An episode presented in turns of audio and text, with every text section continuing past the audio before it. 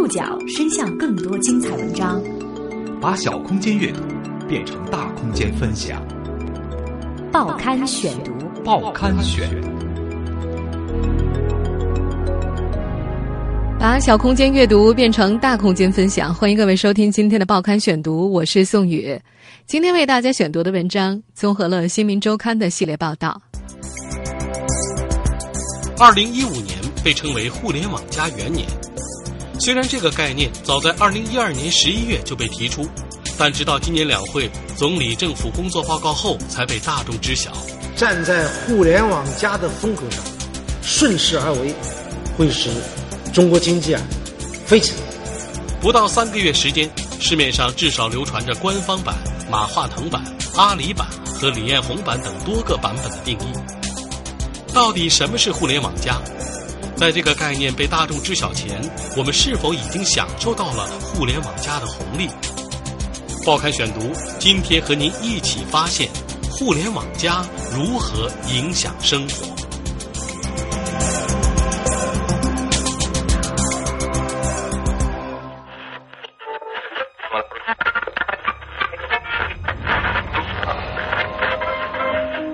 每个时代都会有一些让人印象深刻的变化。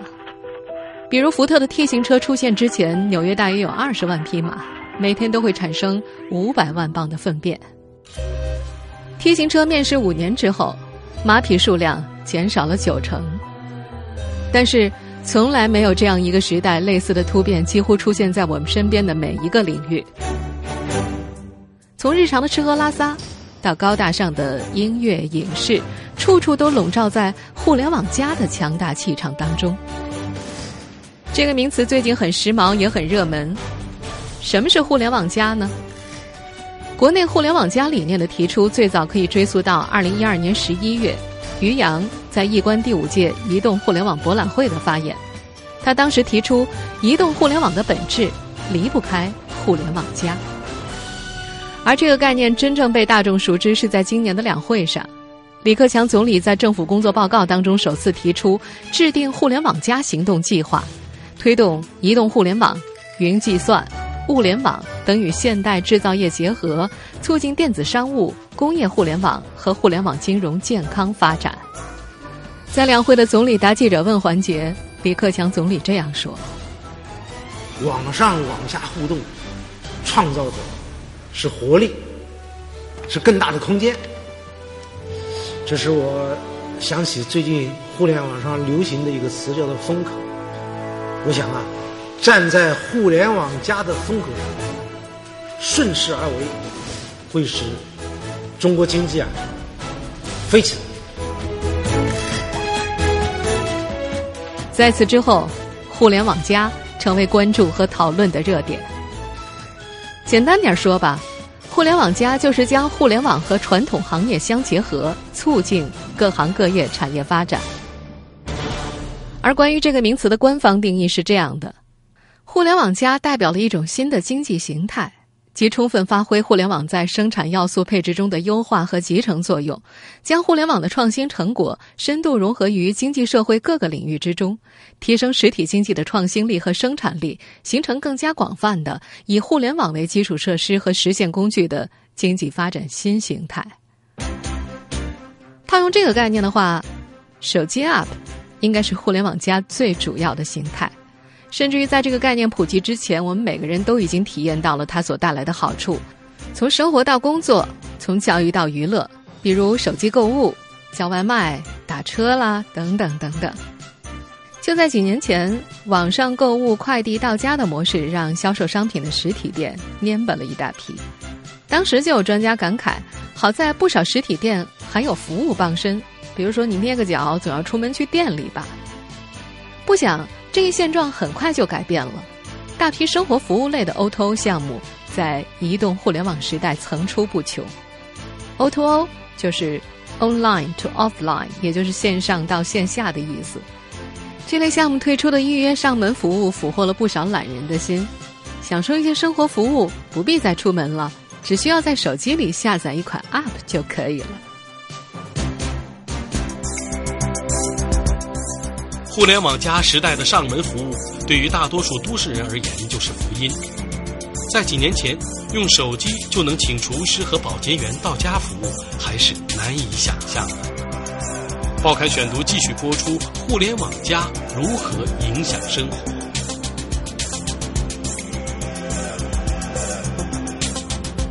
在生活类服务的 O2O 当中，最先涉足的家政服务业的竞争是最为激烈的。因为城里人早就习惯雇佣住家保姆或者是钟点工了，只不过现在咱不用跑到。保姆介绍所去，互联网加帮你搞定，下载一款手机 App 就可以了。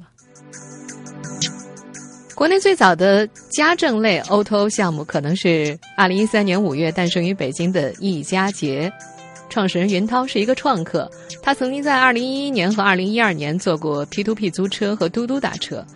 虽然这两个项目呢，因为政策等原因没有成功，但是云涛和黑车司机聊天的时候，获得了不少灵感。不少司机的媳妇儿是做家政的，手机点单的模式似乎更加适用于这一领域。于是他就调研了全北京的家政公司，发现北京五环之内有一千个社区都有家政中介。社区当中的家政服务商呢，基本都是小门脸儿，非常的不规范，房租大约是每月五千元，并且在里面工作的阿姨都没有统一的身份验证。在云涛这位创客看来，家政阿姨和用户接触的时长是优势，通常每次是两到三个小时。你想啊，陌生人谁能每周去你家一次啊？除了保洁阿姨，还真的找不到第二个。用过钟点工的人都知道，阿姨如果做时间长了，就可能会成为老油条。而在以往，找一个新阿姨的时间精力成本并不小。云涛希望他们的核心竞争力是招募和培训阿姨。他说。作为业内人士，他们喜欢找白丁，没有经验的人是一张白纸，怎么敲他都听。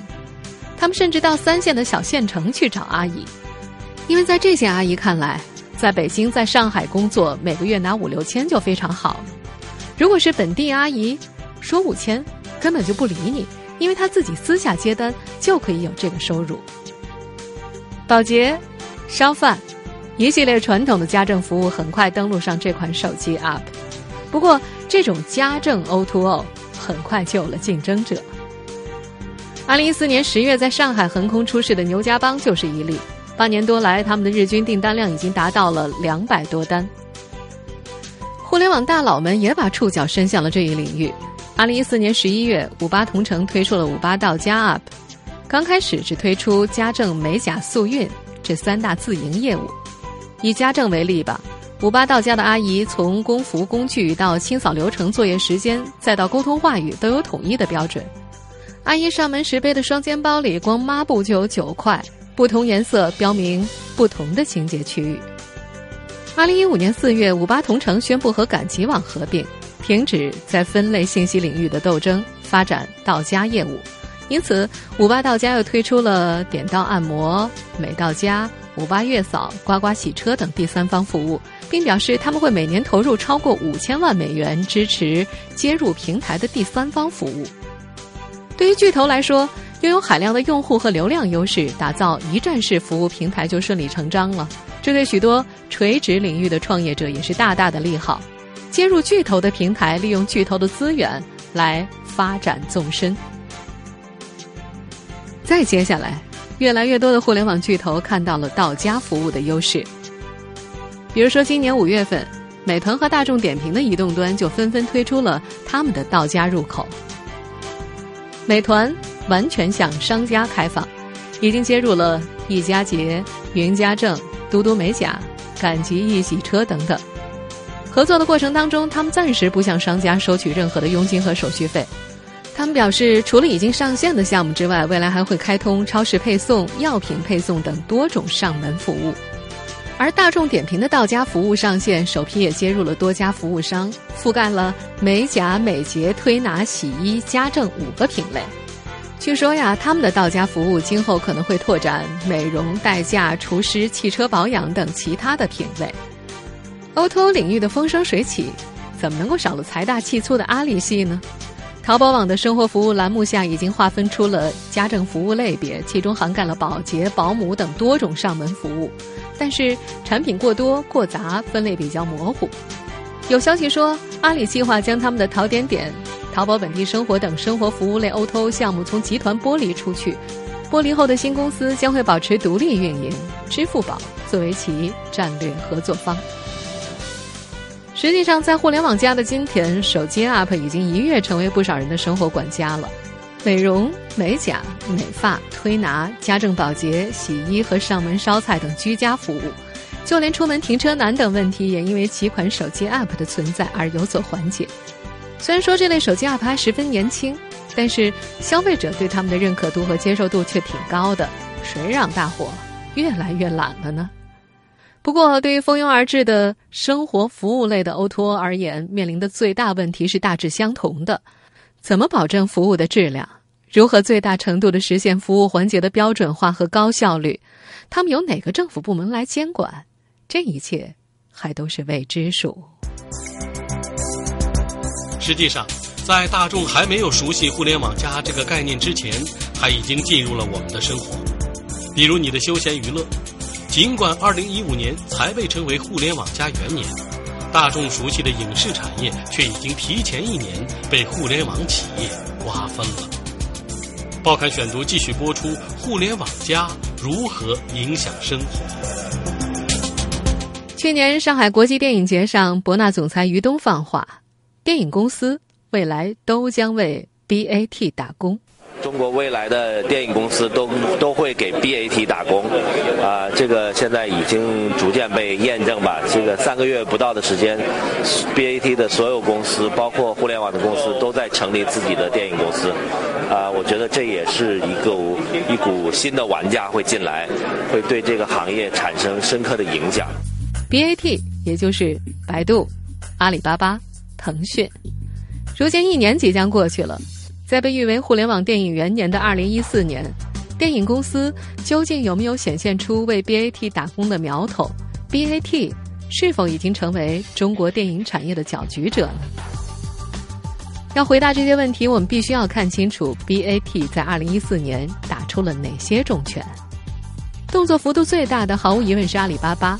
二零一四年，他先是斥资六十二点四四亿港币收购了文化中国，成立了阿里影业。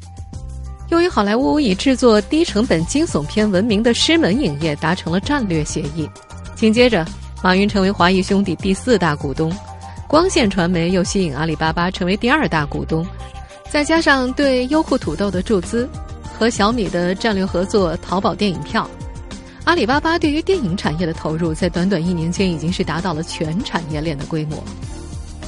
百度也不遑多让，先是与爱奇艺资本融合。又与民营电视剧公司当中位居第一位的华策影视强强联手，同样与小米战略合作，同样打造百度糯米电影票务。腾讯虽然是 BAT 当中最晚进军影视业的，也已经成为华谊兄弟的第三大股东，持股数量仅次于王中军、王中磊。微信电影票借助微信平台的强大基础，一问世就势不可挡。这些年来，即使你只是一个普通的电影观众，不怎么关心资本市场，也会从娱乐花边新闻里管窥资本的暗潮汹涌。比如，你一定听过娘娘孙俪两亿身价成泡影，这告诉我们，孙俪是海润影视的第四大股东，而后者最新的借壳上市计划失败了。再比如，还有条娱乐八卦说，赵薇是娱乐圈里的巴菲特，这告诉大众。赵薇最近减持阿里影业，套现八亿，净赚四点七一亿。又比如范冰冰、赵薇深交所同台敲钟，这说的是两位都是唐德影视的股东，当年不到一百万元入股，如今市值超过了六亿。有人预测。当华谊兄弟、华策影视等影视龙头被瓜分完毕之后，像唐德影视这样的公司很快也会成为奇虎三六零等第二梯队互联网公司的收购目标。将来如果再看到哪位明星股东的身价暴涨，你就知道互联网企业对影视产业又在进一步的深耕细作。二零一四年，互联网企业投资影片的年产量已经是达到三四十部之多了，很多都是大制作，智取威虎山。一步之遥，太平轮上集等等。不过，如果仅仅是出品人，仅仅是土豪一般的浪掷千金，那就真的太不互联网了。事实上，二零一四年不仅仅是互联网电影元年，还是网络自制剧元年。爱奇艺副总裁杨向华在接受采访的时候提到了2014年下半年电视剧 TOP 100的搜索数据。百度搜索指数 TOP 100的电视剧里边，有百分之五十的内容其实是只在互联网播出的电视剧。我们包括传统给电视台做电视节目的那些公司，就开始考虑只为网络做节目。或者说做完了的节目只在网络播出，他们一样可以投入很高的成本来制作，一样可以挣回来它的制作费用，甚至有的收入还会更高。所谓网络自制，最初都是视频网站为了应对激烈的版权争夺，迫于内容供给压力，开始制作一些短剧栏目，在自家的平台上独播。其中的一些你肯定看过。万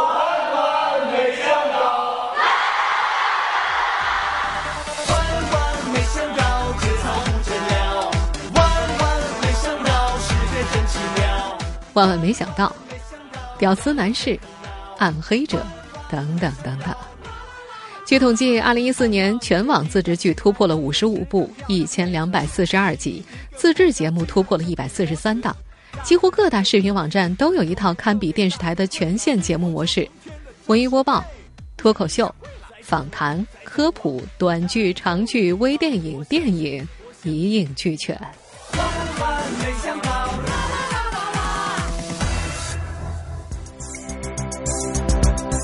影视产业投资大，回收慢，风险高。电影年度总产值也不过三百亿，还比不上游戏产业的三分之一。为什么互联网巨头却纷纷将影视视为制胜的新高点呢？报刊选读继续播出：互联网加如何影响生活？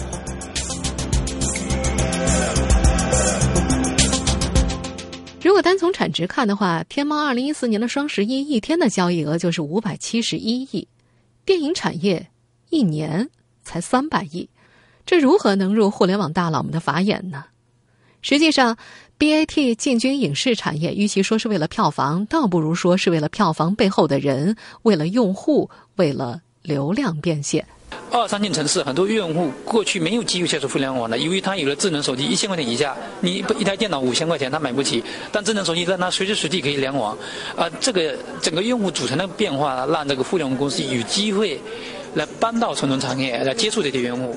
二零一二年就有媒体预测，到二零一五年，中国的互联网用户数字将会超过八亿。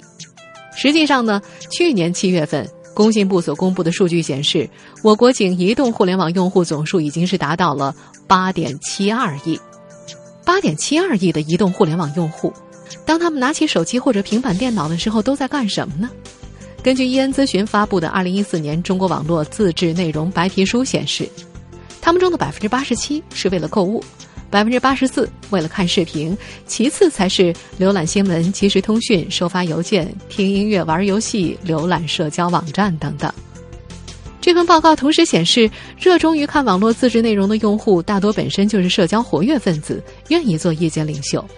这意味着他们更加愿意和社交伙伴分享内容和观感，形成多点对多点的传播态势。不仅如此，这些用户当中的百分之八十是八零后、九零后，月收入在四千元到一万元之间。他们的消费理念比较超前，认为会花钱比会赚钱重要。他们热衷品牌效应，容易受到广告的影响，对广告产品有一定的购买欲，是品牌广告投放的最佳对象。调查当中，只有百分之九的人对节目中出现广告品牌觉得太刻意，产生反感。